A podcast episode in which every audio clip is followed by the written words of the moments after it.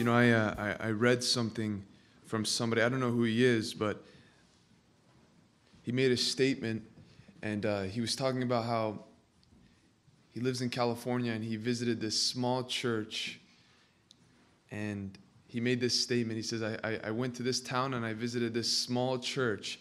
And he, he simply said this right after that. He said, They didn't have all the stuff, but Jesus was there. And it's such a simple statement, but it so ministered to my heart. Uh, for somebody to recognize that the presence of God was in the place, though they didn't have all the things that you might necessarily need to feel comfortable or feel as though our emotions are set in place. Um, we need Jesus, we need His Word. We're going to pray one more time as we continue in this series in the book of Revelation. So please turn your Bibles to Revelation chapter 3. As you turn there, we will pray. Father, this is your word. We tremble at your word this morning. We pray that you would speak to your people. Lord, we pray that your Holy Spirit would guide every word to be free from error, to be sound, and to carry the power that it does have to change our lives. Lord, we choose not to be distracted. We choose to give you our attention. And we pray for your anointing. We pray for your power. We pray that you would do what only you can do in this place.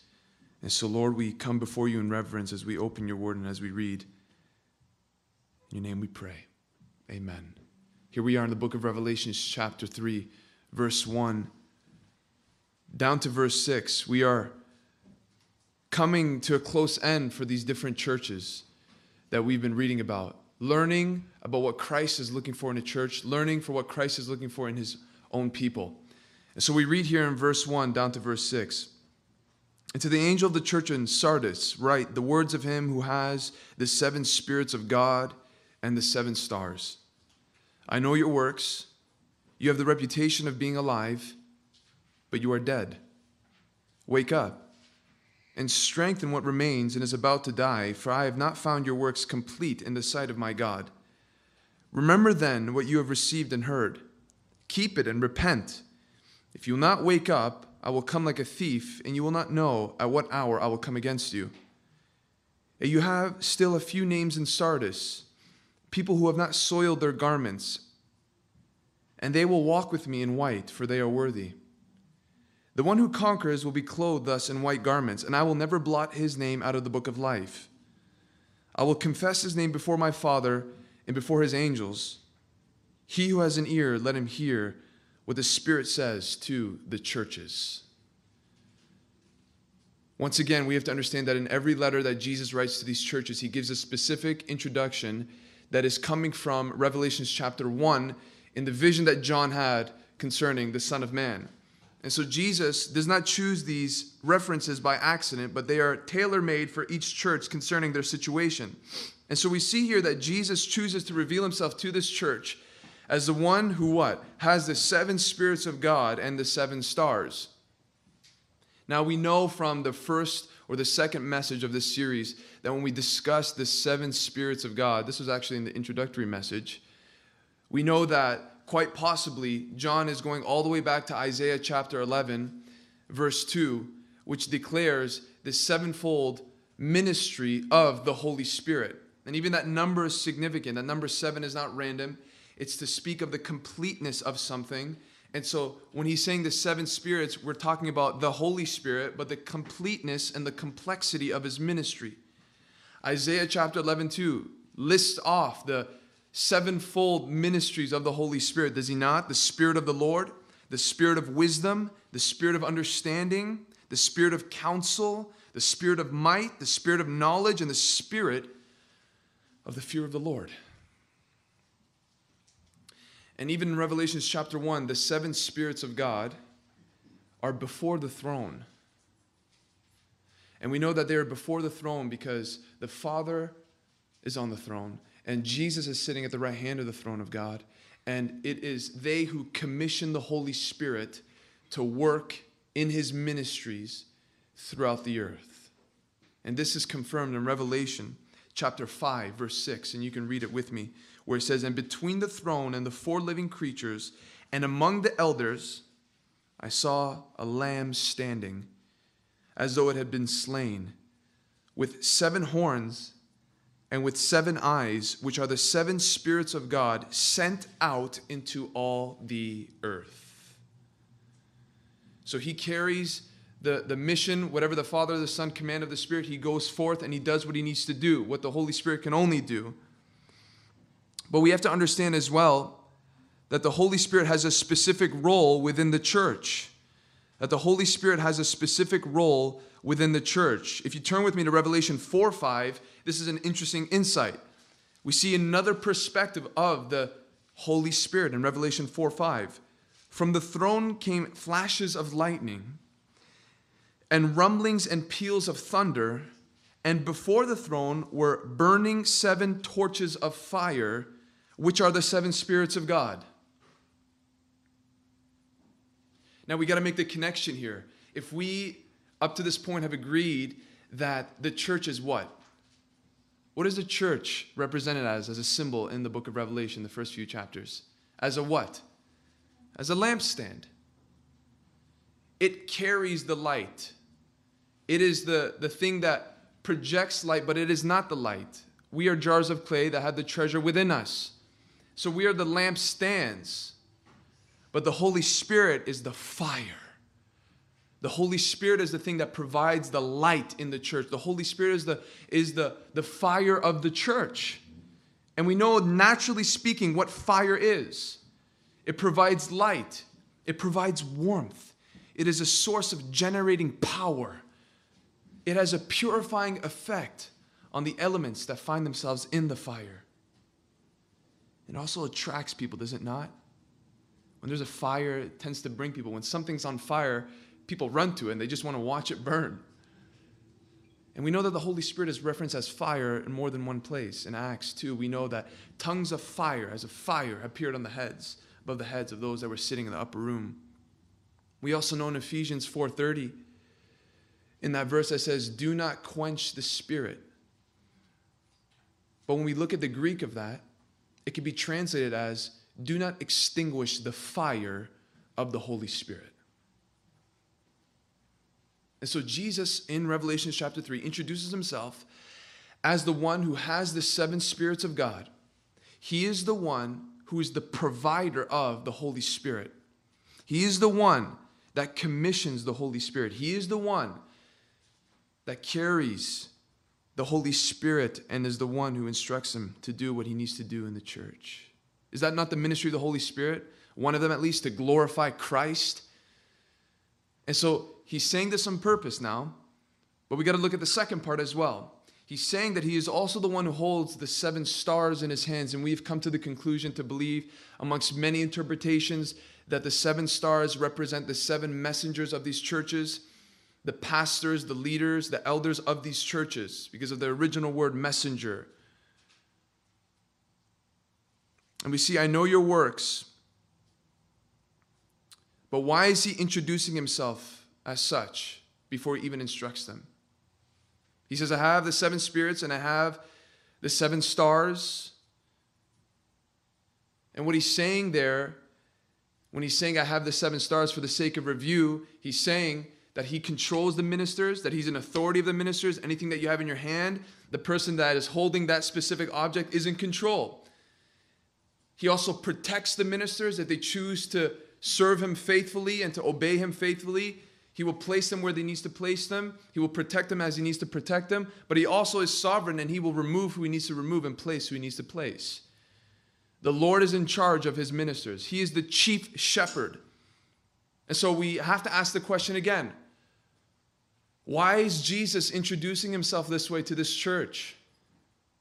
Why is he introducing himself as the one who has the seven spirits and the one who holds the seven stars, whose main responsibility is to project the light of the Word of God? The seven spirits of God, the Holy Spirit, ministers in his right hand. Why? because it seems as though that these are the two elements that are missing in this church. The reason why Jesus introduces himself as such is because it is evident that this is what the church is missing. There is an absence of the working of the Holy Spirit, and there is an absence of faithful leaders whose main responsibility is to proclaim the truths of the Word of God. So Jesus is not coming, though, like he did in, in some of the other churches with eyes of fire and feet as burnished bronze. He is coming in a way where he is encouraging them in a way. Because this church is known as the spiritually dead church. And what Jesus is doing right off the get go is he is trying to let them know that though they are a dead church, he has the power to revive them again. He has the Spirit of God. He's the one who can send the Spirit in such a way where he revives what has been brought to death. And that's exactly what we're dealing with in this church. He has the seven spirits and he has the pastors, the ministers in his hand. He's in control, he is sovereign over them. And he's speaking to a dead church. Now, I want to say something here. Because there might be a reason with that insight why this church is dead. There is a general rule in understanding this. Here's the general rule. It's not always the case, but this is the general rule. As the pastor is, so will the church be. Jesus, and some people believe Jesus is indicating that one of the main reasons why this church could be dead is because the pastor, the leader, is spiritually dead. The leaders of the church are spiritually dead. And that's the general rule. As the pastor, as the leader of the flock is, so will the flock be. If the pastor, the leader, does not want to pray and does not have a prayer life, what makes you think that people will have a prayer life or want to pray? If he does not uphold the word of God as the final authority of his life, of his ministry, of how we conduct ourselves, why would the people uphold the word of God? If he is not stirred for the lost, if he is not stirred for the people to be active in ministry and he himself is not, why would the people be? It only makes sense, does it not? And that is the general rule. It's not always the case. There are some situations where there are faithful people out there that are dealing with just hard headed individuals. But the general rule is that, and that is backed up biblically. If you think in the Old Testament of the book of Haggai, the entire nation of Israel has gone into a place of complacency. They were threatened by persecution, they were threatened by others, and so they stopped building the temple of the Lord which needed to be rebuilt because they were in exile for so long. And one of the first things they needed to do was to build and rebuild the temple. And they were on their way, and because of persecution, because of threats, because of different circumstances, they stopped building the temple of the Lord. They put a pause on working on the house of God. And so, what does God do? He sends a prophet. And the prophet comes in Haggai chapter 1 and he looks at his people and he says, I don't understand you uh, you're working and paneling your houses and you have neglected the house of God. How did this happen? Get back to the place where you put God's house as number one of your lives. Now is not the time to relax. Now is not the time to just go easy. Now is the time to work. But there's a subtle insight in Haggai that is so crucial, and it's in verse 14. You don't have to turn there, I'll read it in Haggai 1:14. Let me just read it to you. And the Lord stirred up the spirit of Zerubbabel, governor of Judah, and the spirit of Joshua, the high priest, and the spirit of all the remnant of the people. And they came and worked on the house of the Lord of the host, of hosts, rather, their God. Haggai 1:14. You guys catch that? What did God do? Because there's a sequence there. He stirred up the spirits of the leaders first, and then the spirits of the people. He stirred up the spirits of the leaders first, and then he stirred the spirits of the people.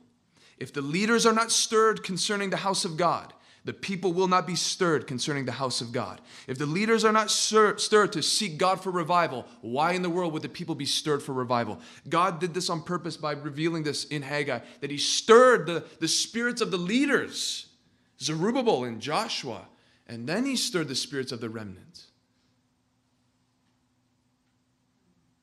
And if that's not convincing, just read 1 Kings and 2 Kings and see that whenever a king of Judah or Israel was raised and he was wicked, the people would follow suit.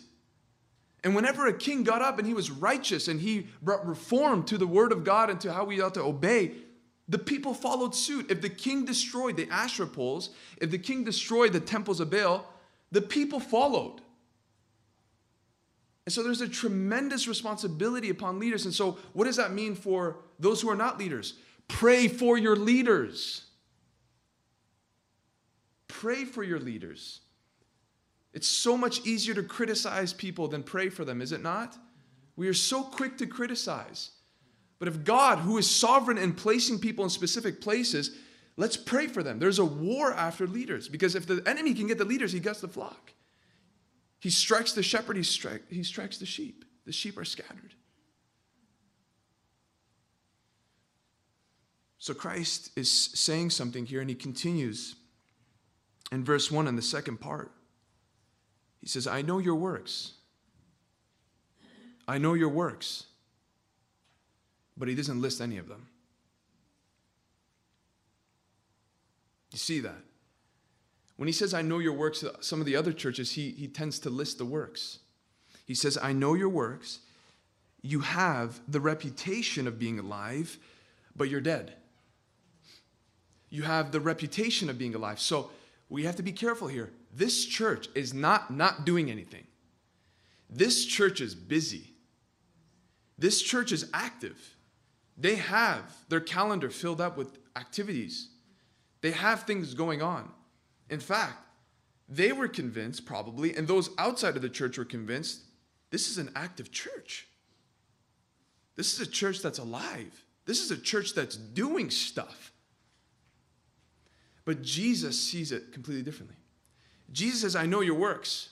You have the reputation of being alive, but you're actually dead. This is striking. He says, You have the reputation, and I see the things that you're doing, but he does not commend any of these things. What seems to be considered alive in the eyes of men is seen as dead in the eyes of Christ. But how? There's activity. There are things happening in this church. He says, I know your works. But here's the thing the question we need to ask is though there might be activity,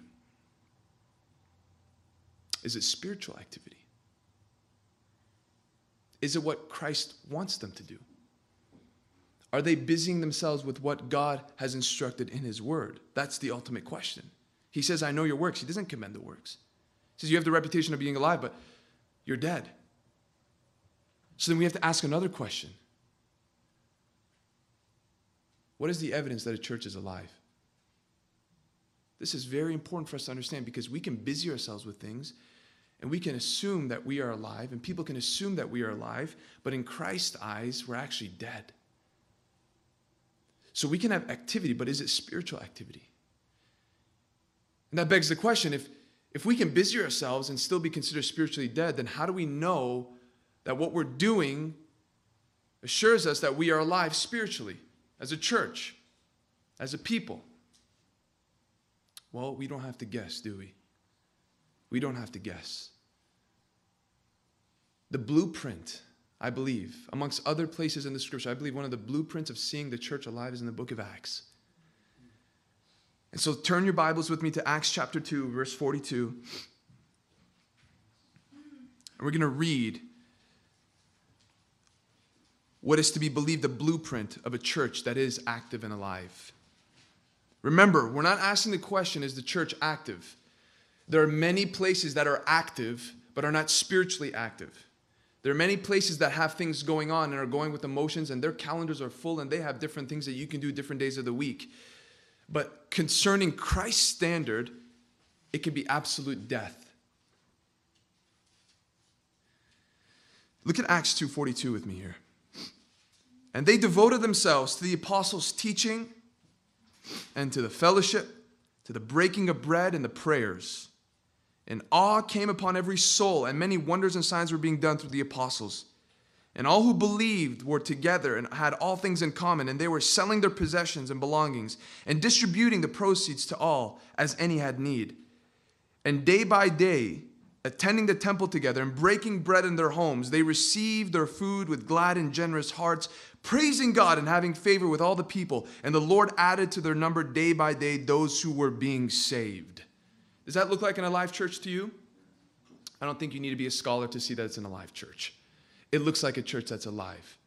But look at the elements here. Though there are many other elements in Scripture, this is a good place that holds a majority of the things that signify that this church or a church is alive. Primarily, they devoted themselves to the apostles' teaching. The Word of God was proclaimed, the Word of God was taught. It was held as a priority. People came together to hear what God's Word has to say. There was teaching in verse 42. There was also Christ like fellowship. Christ like fellowship. Edifying one another, sharpening one another, ministering with one another. But it wasn't just Sunday morning fellowship. That's the idea we get. Oh, we're coming together for fellowship. Look at verse 45. And they were selling their possessions and belongings and distributing the proceeds to all as any had need. They were in each other's business. This is how this is how the book of Acts worked, the church and the early church. If anybody had need, people would sell their own possessions to provide the needs of others. This is so foreign to us. If a brother or sister is in great need, they would rally together and say, okay, what can you sell? What can I sell? Let's provide for our brother. Let's provide for our sister. That was how they had fellowship. That's how they were involved in each other's lives. It says that they also met day by day, attending to the temple and in their homes. The church was intended to do life together. We don't just come in here, have fellowship for an hour and a half, and go home and just live our lives. No. Hey, we come to the temple, I'll see you at home later on tonight. They did life together, they ate at each other's homes. And that's the next part. They broke bread, and this is more than just the Lord's Supper. They ate together. There's something about eating. Christ really exalts the fact that we eat. I mean, when we see him, there's going to be a marriage supper of the Lamb. We're eating. We're going to sit at a table. And we should do so now. There's something about eating together, that fellowship, that conversation. They broke bread and they prayed prayers. There's a plural here. There was continuous prayer, prayer meetings, praying in homes, praying in church services, praying, praying, praying. They operated. That was the very fuel of how they were influenced and influencing others. Prayers. Do we see this? But there's more. There was unity. Verse 44. Once again, they gave things to one another. They were one body, literally. They operated that way. The hand is hurting, we're all hurting. The foot is hurting, we're all hurting. So there was this unity. And we look at verse 47 there were souls being saved. There were souls being saved. Look what it says here. The Lord added to their number day by day those who were being saved.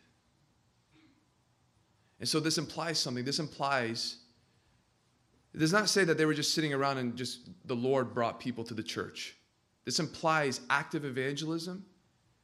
This implies them going out and proclaiming the gospel and meeting the needs of others. This implies discipleship. This implies frequent baptisms. And so we have to look and say, okay, this is what the blueprint of the church looked like. This is what the Word of God has been presented to us concerning what the early church operated as. But then we come back to Revelation chapter 3 in the church of Sardis, and we see that they're active, but they're not spiritually active. They're not engaging in the things that Christ wants them to engage in. Is that possible in our day? Can you just do stuff and not be doing what Christ wants you to do? Absolutely. And so we have to evaluate it that way, do we not? What's the prayer meeting look like in this church? What does evangelism look like in this church? What does fellowship look like in this church? What does teaching look like in this church? That is how we measure the spiritual temperature of a local body. And there are other places to look at. There are other factors to consider. This is just one snapshot of what we should consider concerning a body that is truly alive spiritually. So you can have the programs, but those programs are not geared for, for Christ. You can have events, you can have activities, but they're meaningless. It's empty. It's not, it's religious. It's just formality. It's just noise. It's just useless activity. It does not line up with what the book of Acts, with the, the, the epistles have given us concerning what we ought to be busy with in the church. I know your works. I know your works. You have a reputation of being alive, but you're dead. And so that understanding of reputation could also imply this, which is even scarier. The idea of reputation is that at one time, they were spiritually active. At one time, they were spiritually active as a church, but over time, they died spiritually. So, this church, quite possibly, could also have been glorifying the good old days. They had a monument, maybe. They had a reputation. They had a history of how God has moved, and they kind of just celebrated what God has done in the past. But it's a very dangerous thing for us to say, Do you remember when God did this? and not be saying, Look what God is doing now. That's a very dangerous thing. Remember when God did those things back in the day and not be saying, Yes, God did those things, but look what God is doing now in our midst. And not just on a corporate level, but on an individual level. Remember when God did those things in my life? Oh, I remember when God was like, oh, he was so real to me. But he's not doing things in you now. We tend to do that, to celebrate a monument, to look back and say, well, look at that, and stay in a place of complacency and not realizing we're actually dying spiritually because we're looking back and we're just kind of surviving on what was given and what we lived back then. That's dangerous. That was dangerous for this church. That's what they were doing. They had a reputation. At one point, this church was spiritually active, but they just found themselves going through the motions and just kind of relying on their reputation. Oh, they could have been fooling everybody. They could have been fooling everybody. But how did they come to this place of spiritual deadness? Well, tells us in verse 2 wake up. You know what that means? It means they fell asleep. Somewhere along the line, they fell asleep. And this is a jab to the people of Sardis because of its historical context. Very briefly, Sardis glorified in their natural fortification. They were elevated above ground level and they had these hills and mountains that were so hard to climb by the enemy. So they kind of glorified in the fact that they had this fortification that protected them very well. And for a long time, they did fool the enemy. They did intimidate the enemy that they could not be penetrated by any forces because of these fortifications that they built upon and that were there naturally, these mountains and these hills that were high, hard to climb. But over time, the people of Sardis, not the Christians, we're talking about the people of Sardis, became confident, overly confident. How so? They boasted in the fact that they had these natural fortifications, they had these things, and so they really eased off in surveillance, they really eased off on making sure that the enemy was not coming close because they just boasted in the fact that they had these things, that they were strong. And so, you know what happened? These soldiers that would be over the gates and these hills. They weren't taking their job seriously anymore. So, you know what they did? Thank you so much. See, he's awake. He notices things and so. So, you know what they did? These soldiers would just fall asleep on duty. They would take breaks. They were not doing what they were called to do. They were clumsy in their work. And so eventually, because these soldiers were clumsy, they were not realizing the enemy was watching them. They revealed by their clumsiness, by dropping things down the hills and walking down the hills and coming back up, And the enemy was watching, saying, Oh, there is a way to climb that wall. There is a way to get into that place. And so, not once, but twice, because of the soldiers falling asleep on duty, the soldiers being clumsy in their work, enemies have taken over Sardis. They penetrated, they found the way, the secret ways up those hills, and they got in and they, they destroyed the people. And so they would have known their history. And Jesus is saying something that would have hit the nail on the head. Wake up, people of Sardis. You know what your people have been through, and it's happening to you spiritually. You've fallen asleep. Like the soldiers that have fallen asleep in Sardis, inviting death into their land. The people of the church of Sardis have fell asleep and literally invited death. So he says, Wake up. You're asleep. Falling asleep is a form of carelessness. When we become careless, you fall, when you fall asleep, when you're supposed to be doing something, you're careless, is it not? It's careless to fall asleep. And who knows? Did the leaders fall asleep first and then the people fell asleep? We don't know what happened. But these people fell asleep on the job. When they were supposed to be active in spiritual activities, they let loose. They became careless and they got busy with things that didn't matter anymore. And that's the next point. Falling asleep is a form of inactivity. They stopped being active in the things that they needed to be active in. Do you realize something about this letter? It's so subtle. Jesus does not mention persecution. He does not mention how there are these Jews that are persecuting or how they're going to be thrown into prison or how they are enduring patiently. He doesn't mention any persecution in this letter. They have so been inactive that they aren't even doing anything that would merit persecution. They were so blended with the culture, they were so just doing the things that they were doing that they weren't even doing anything to deserve persecution. They were so inactive in the things of God that Satan didn't even find them worthy to persecute. He said, God, that church is asleep. Why would the devil bother with a sleeping church? They're asleep. He's going to go find the ones that are active. He's going to he's going to put a target on the ones that are praying and the ones that are going out and the ones that are fellowshipping, the ones that are holding up to the word of God. He's going to go after them. Here's Sardis. There's no mention of persecution. They ain't doing anything to deserve persecution. So the enemy just walks by that church says, whatever. No need to bother. They fell asleep. So what does he say? He says, strengthen what remains and is about to die. There was a little life left in some form of spiritual activity, but it was dying. Teaching was dying, the prayer meeting was dying, evangelism was dying, whatever it may be, whatever we would categorize through the scriptures as spiritual activity, it was dying. There was still a little bit life left. And Christ is urging them put it back to where it needs to be feed it again, uphold it again. I remember growing up back in Canada, my father planted this beautiful cherry tree in our backyard. It was a beautiful tree, but it needed much attention.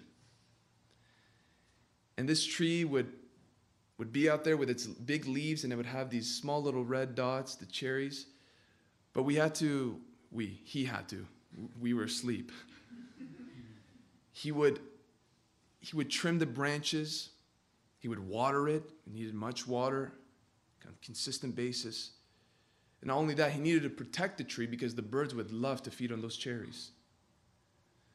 And so there was much attention that needed to be brought to this tree. But one summer, I can't recall which one exactly, we just got busy as a family, including himself.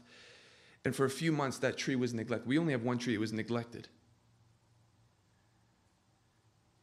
And we saw this tree and the branches were sticking out. It was very awkward looking. It looked kind of yellowish. And worst of all, there was no cherries. There was pits all over around the tree because the birds came and they ate literally all the cherries. They had a buffet. Nobody was there to protect it. And so, having some free time or you know, noticing the urgency of the moment, My dad calls the boys, says, We got to take care of the tree. Get off the couch, get in the backyard. And what do we do? We spend so much time trimming that tree, removing the things that did not need to be there dead branches, excessive branches, watering it, and making sure that from that moment on we would be more conscious of the prey, the enemy, the birds stealing the fruit. It was still there. That tree was still there, but it was not beautiful. It was ugly. There was no fruit to give, there was no life to give. It was just there, had a form of godliness, but denying the power thereof. And with the little life that it did have, it was up to us to feed it again or to leave it as it was. Church of Sardis, strengthen what remains, whatever life is left, in whatever form of spiritual activity there is, recognize it and feed it again. And I think as a church, we need to continually be in that place. We need to evaluate the different things in the church. What does our prayer life look like in the church? Are we actively going out? Are we walking in unity?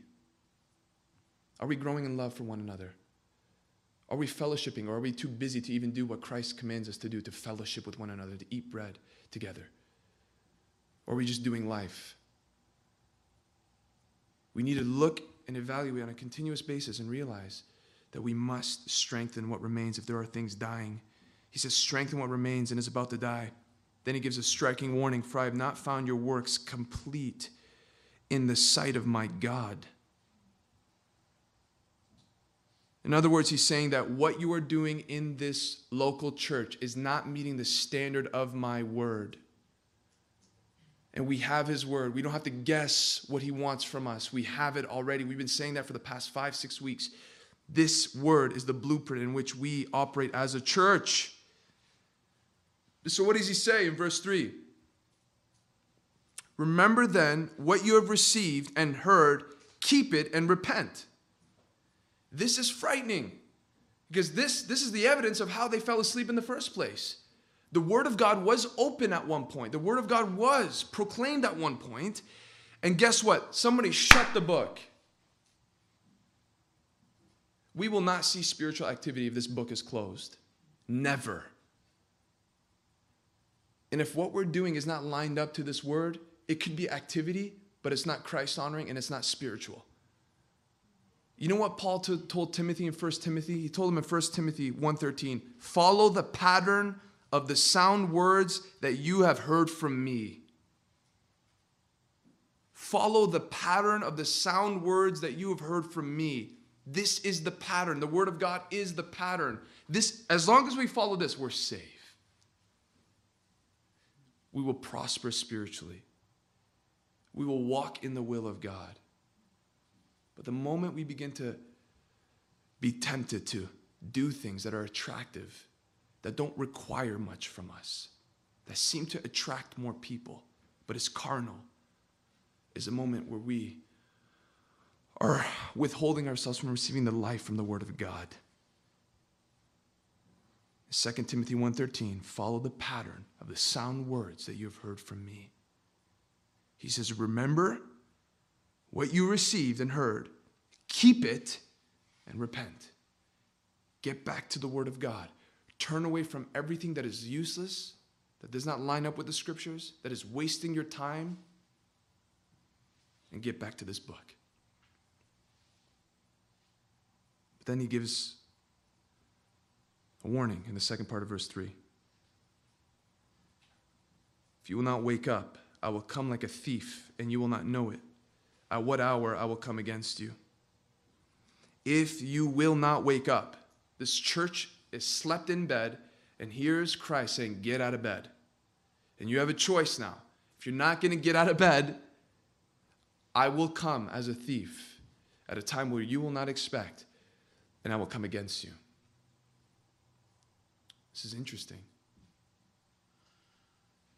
If you tonight, brother or sister, if you tonight knew, you knew somehow, some way that somebody was going to come to your house and break in, would you go to sleep?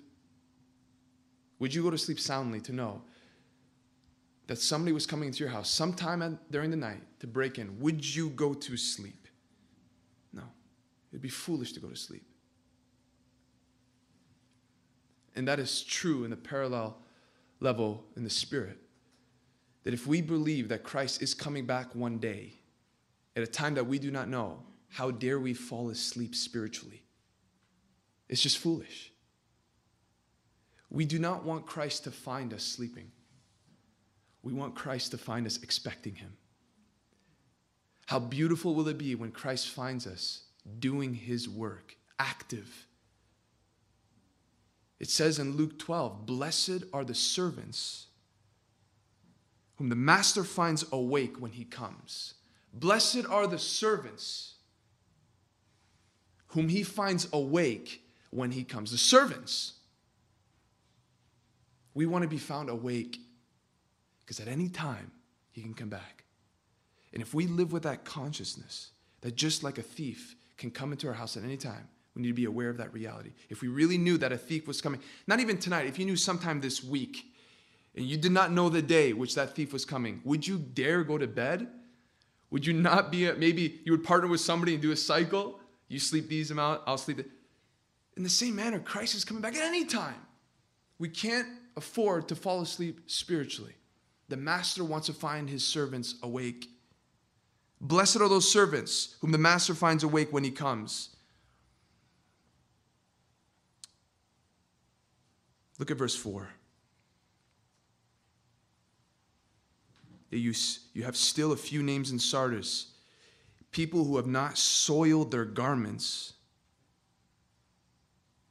and they will walk with me in white, for they are worthy.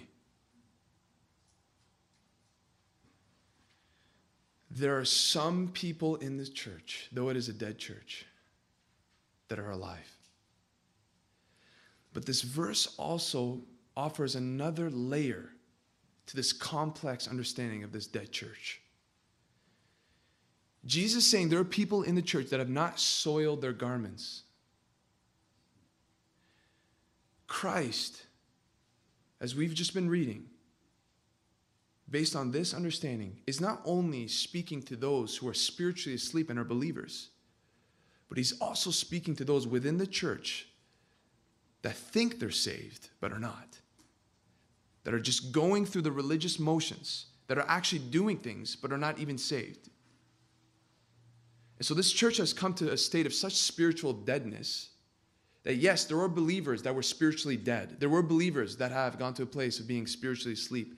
But within that frame of time, there are also people who have come that are not even saved, but are just going through the religious motions. So, those warnings that we just read in the first three verses, those are targeted towards believers who are spiritually asleep, but also it's a frightening warning to those who are sitting in the assembly that are not even saved, that are just going through the motions. And so, yes, for the believer, we do not want the thief to come in the night and we do not expect him. We don't want Christ to find us asleep as his, as his people. But when this letter was being read to the church of Sardis, this would have been a striking and fearful warning to those who are not even saved. The thief is going to come one night. And you, if you're not saved, he's going to come against you. Do you see that? There are two audiences here. So we have the believers who fell asleep spiritually, we have those who have blended in that think that they're actually saved, that have the appearance of godliness but deny the power and they're just going through the motions. And if the word of God is not being proclaimed, if there's no prayer, if there's no godly fellowship, if the, if the teaching of the scriptures are not faithfully shared, of course there's going to be a blend of people. Of course, people are going to come in and have a form of godliness going through the traditions. But then in verse 4, there's also this small, this small remnant of those who have not soiled their garments. And garments speaks of characters, it speaks of our life, it speaks of who we are as people. And so these people, those who have fallen asleep spiritually, and those who are in there that are not truly believers but have an appearance of godliness, you know what happens when you fall asleep spiritually? You don't care what happens to your garment. If we're not spiritually active, sin creeps in. That's just the, that's the process. And so we, we dirty ourselves with a lifestyle or habits that we pick up because we're not spiritually engaged. And that's why an assembly, a local body, can have all this activity, but people living for the world and living in the world. It's a scary reality. It's a frightening reality. It's terrifying. But there are those even within that place, for some reason, they have not left this dead church. They felt as though they needed to stay, or maybe this was the only church in Sardis. They have not soiled their garments, they've kept themselves pure. They are true believers. And this is what Christ is saying to the believers of the church, those who are truly saved. He's encouraging them. And as this letter is being read to the church, not only is he encouraging the believers, he's also convicting those who might think that they're saved but are not. And so he says here, they will walk with me in white, for they are worthy. They will walk with me in white, for they are worthy. Are they worthy based on the fact that they've kept their own garments clean? Are they worthy because they have they compared to the spiritually dead church are obviously more alive and more religious and more pious? No. We are only worthy because Jesus has made us worthy. Only worthy because Christ has made us worthy. When we speak of white garments in the scriptures, it speaks of redemption.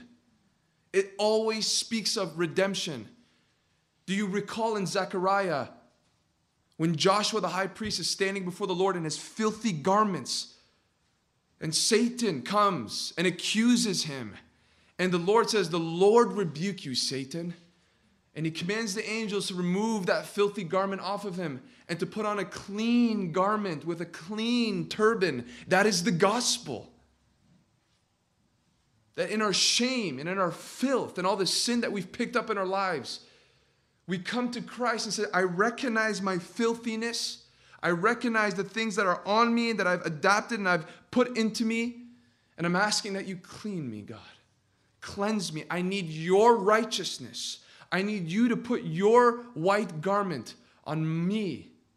That is the great exchange that his righteousness is imputed unto us and our sin is imputed unto him on the cross. And we are only made worthy because Jesus makes us worthy. Those white garments speak of redemption. And these people, not only these people, but anybody who's in Christ is only worthy because Christ makes them worthy. And here's the reward for those who are truly saved. For those who are truly saved, he says, the one who conquers in verse 5 will be clothed thus in white garments, and I will never blot his name out of the book of life. I will confess his name before my Father and before his angels. Once again, the one who conquers will be clothed thus in white garments. There's a future tense here that one day we will be clothed by Christ. There is a white garment for us. Speaking of purity and holiness when we stand before Jesus. Speaking of the redemption it's a symbol of our redemption because of the gospel. But also, I will never blot his name out of the book of life.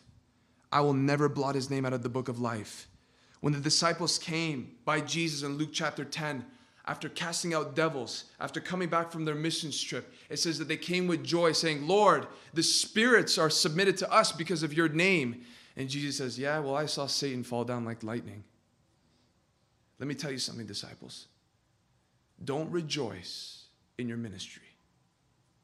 Rejoice in the fact that your names are written in heaven. I really wonder if we've heard that so much that we've lost the awesomeness of that reality. That our names are written in heaven. Your name has been given to you, and your name is written in heaven. And when you stand before the judgment, if you put your faith in Christ Jesus, your name will be read your name, your specific tailored name, will be read in the Lamb's book of life. Imagine that reality. When Christ will read those who are found in the book of life and will proclaim those who have not been found in the book of life, your name, if you're a true believer in Christ, if you put your faith in Jesus, is recorded forever. And I will confess his name before my Father and before his angels. Have we become so churchanized, brothers and sisters, that we've lost the sense of wonder and awesomeness of that reality? Have we become so familiar with these promises that they don't even make our hearts rejoice anymore? That there is a day coming that if you confess your sins to Christ, He will confess you before the Father. That if you have acknowledged Jesus Christ in this life, Jesus Christ will acknowledge you before the Father. That when you and I step into glory, not knowing how this will play out, but I'd like to imagine that Christ will be there and we will be approaching the throne of God. And the, the holiness and the majesty being so powerful that if we were to be in our physical frame, we would disintegrate in a moment. And here's the God of the universe. And we look at the prophets and we see how they reacted when they saw God. How much more do you think you and I will react? But then Christ stands and he says, Father, he's with me. Father, Evan is with me. Father, Gil is with me. Father, Tamara is with me. Father, Daniel, I confess his name before you. He is with me.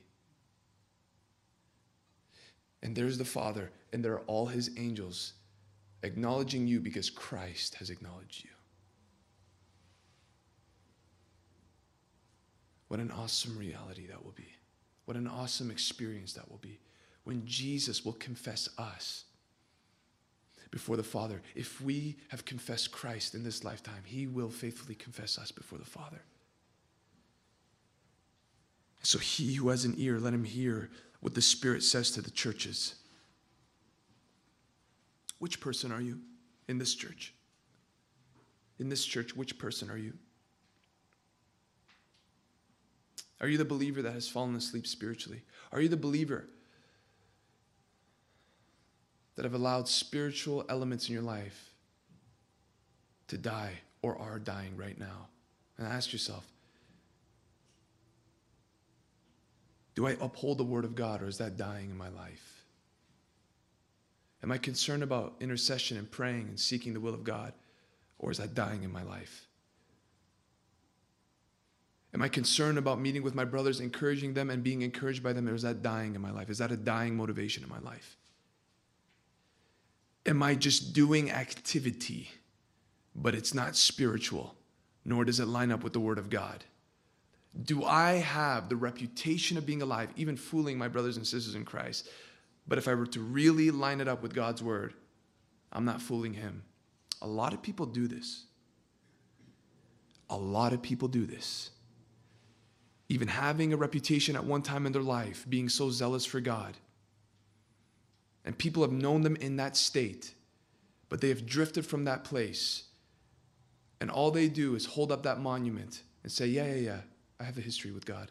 But they're not walking in a present reality with God. Are you that person? Because Christ is saying, Wake up. My will for you is not to be asleep.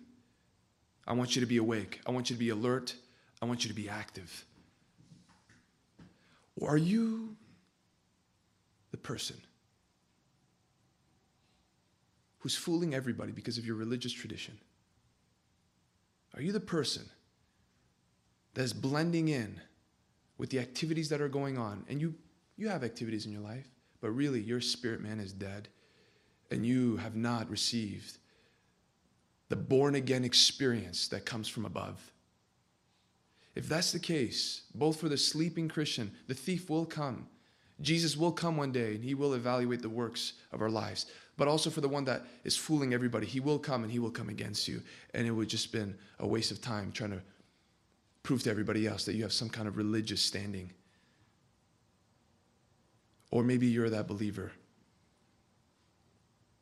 that is holding on that has received Christ, that has been truly born again, that have not allowed your garments to be soiled, that have upheld the word of God, upheld prayer, continuing to walk in that reality, continue to do so.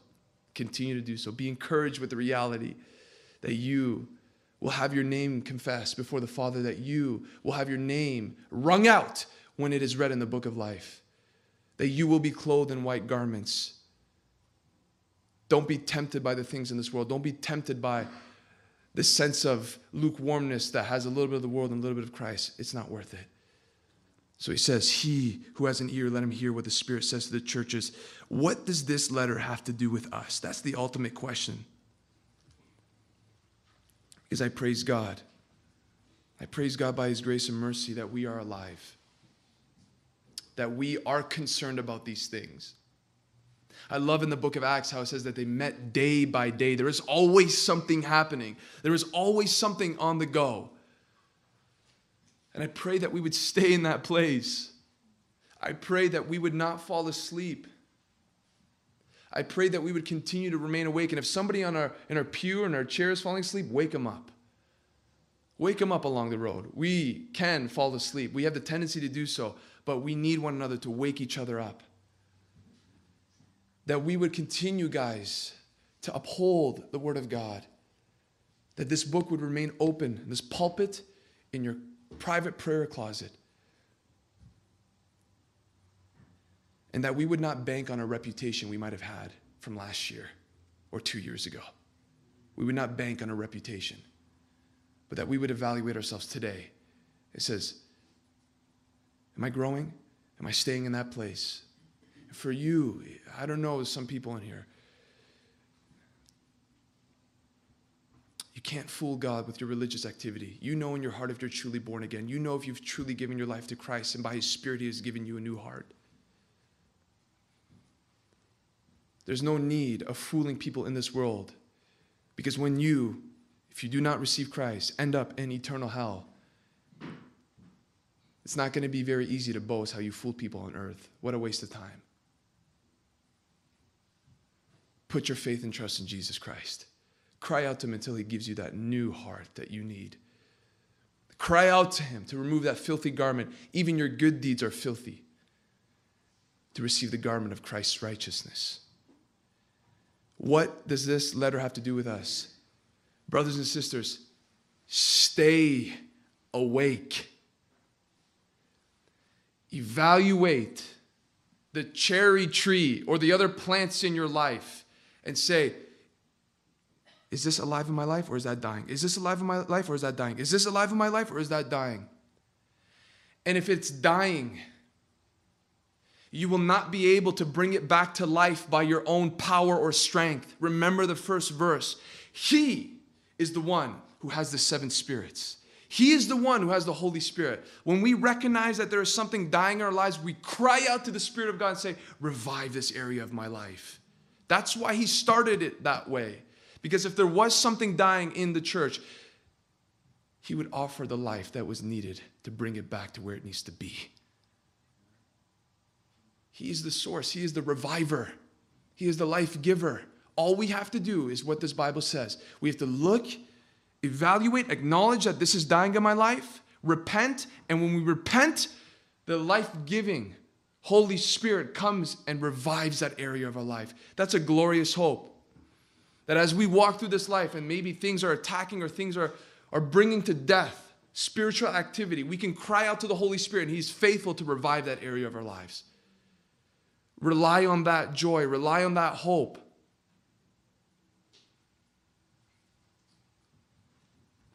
And here's the reality that the Holy Spirit was active in that church at one point, but somewhere along the line, they grieved the Holy Spirit. they grieved the Holy Spirit. And we don't want to do that in this place, do we? Guys, as we pray in a moment, let us pray to the one who has the seven spirits and to the one who holds the seven stars in his hand. The only hope that we have of this church being alive is as long as we're faithful to this word, he is faithful to give us what we need. And we need a continuous dependency on the power of the Holy Spirit. Let us never, ever, guys, please, please, please, You study things and you see things, and it terrifies you because so many people are relying on a monument of their ministry. They look back and they say, Yeah, we were like this one day. We were like that at one point in our church life. And they just fell asleep. The leader fell asleep. The people fell asleep. Let's not fall asleep. Stay awake. Stay awake. We need to stay awake. There are people counting on the fact that you need to stay awake. Stay awake. Stay awake. Let's pray.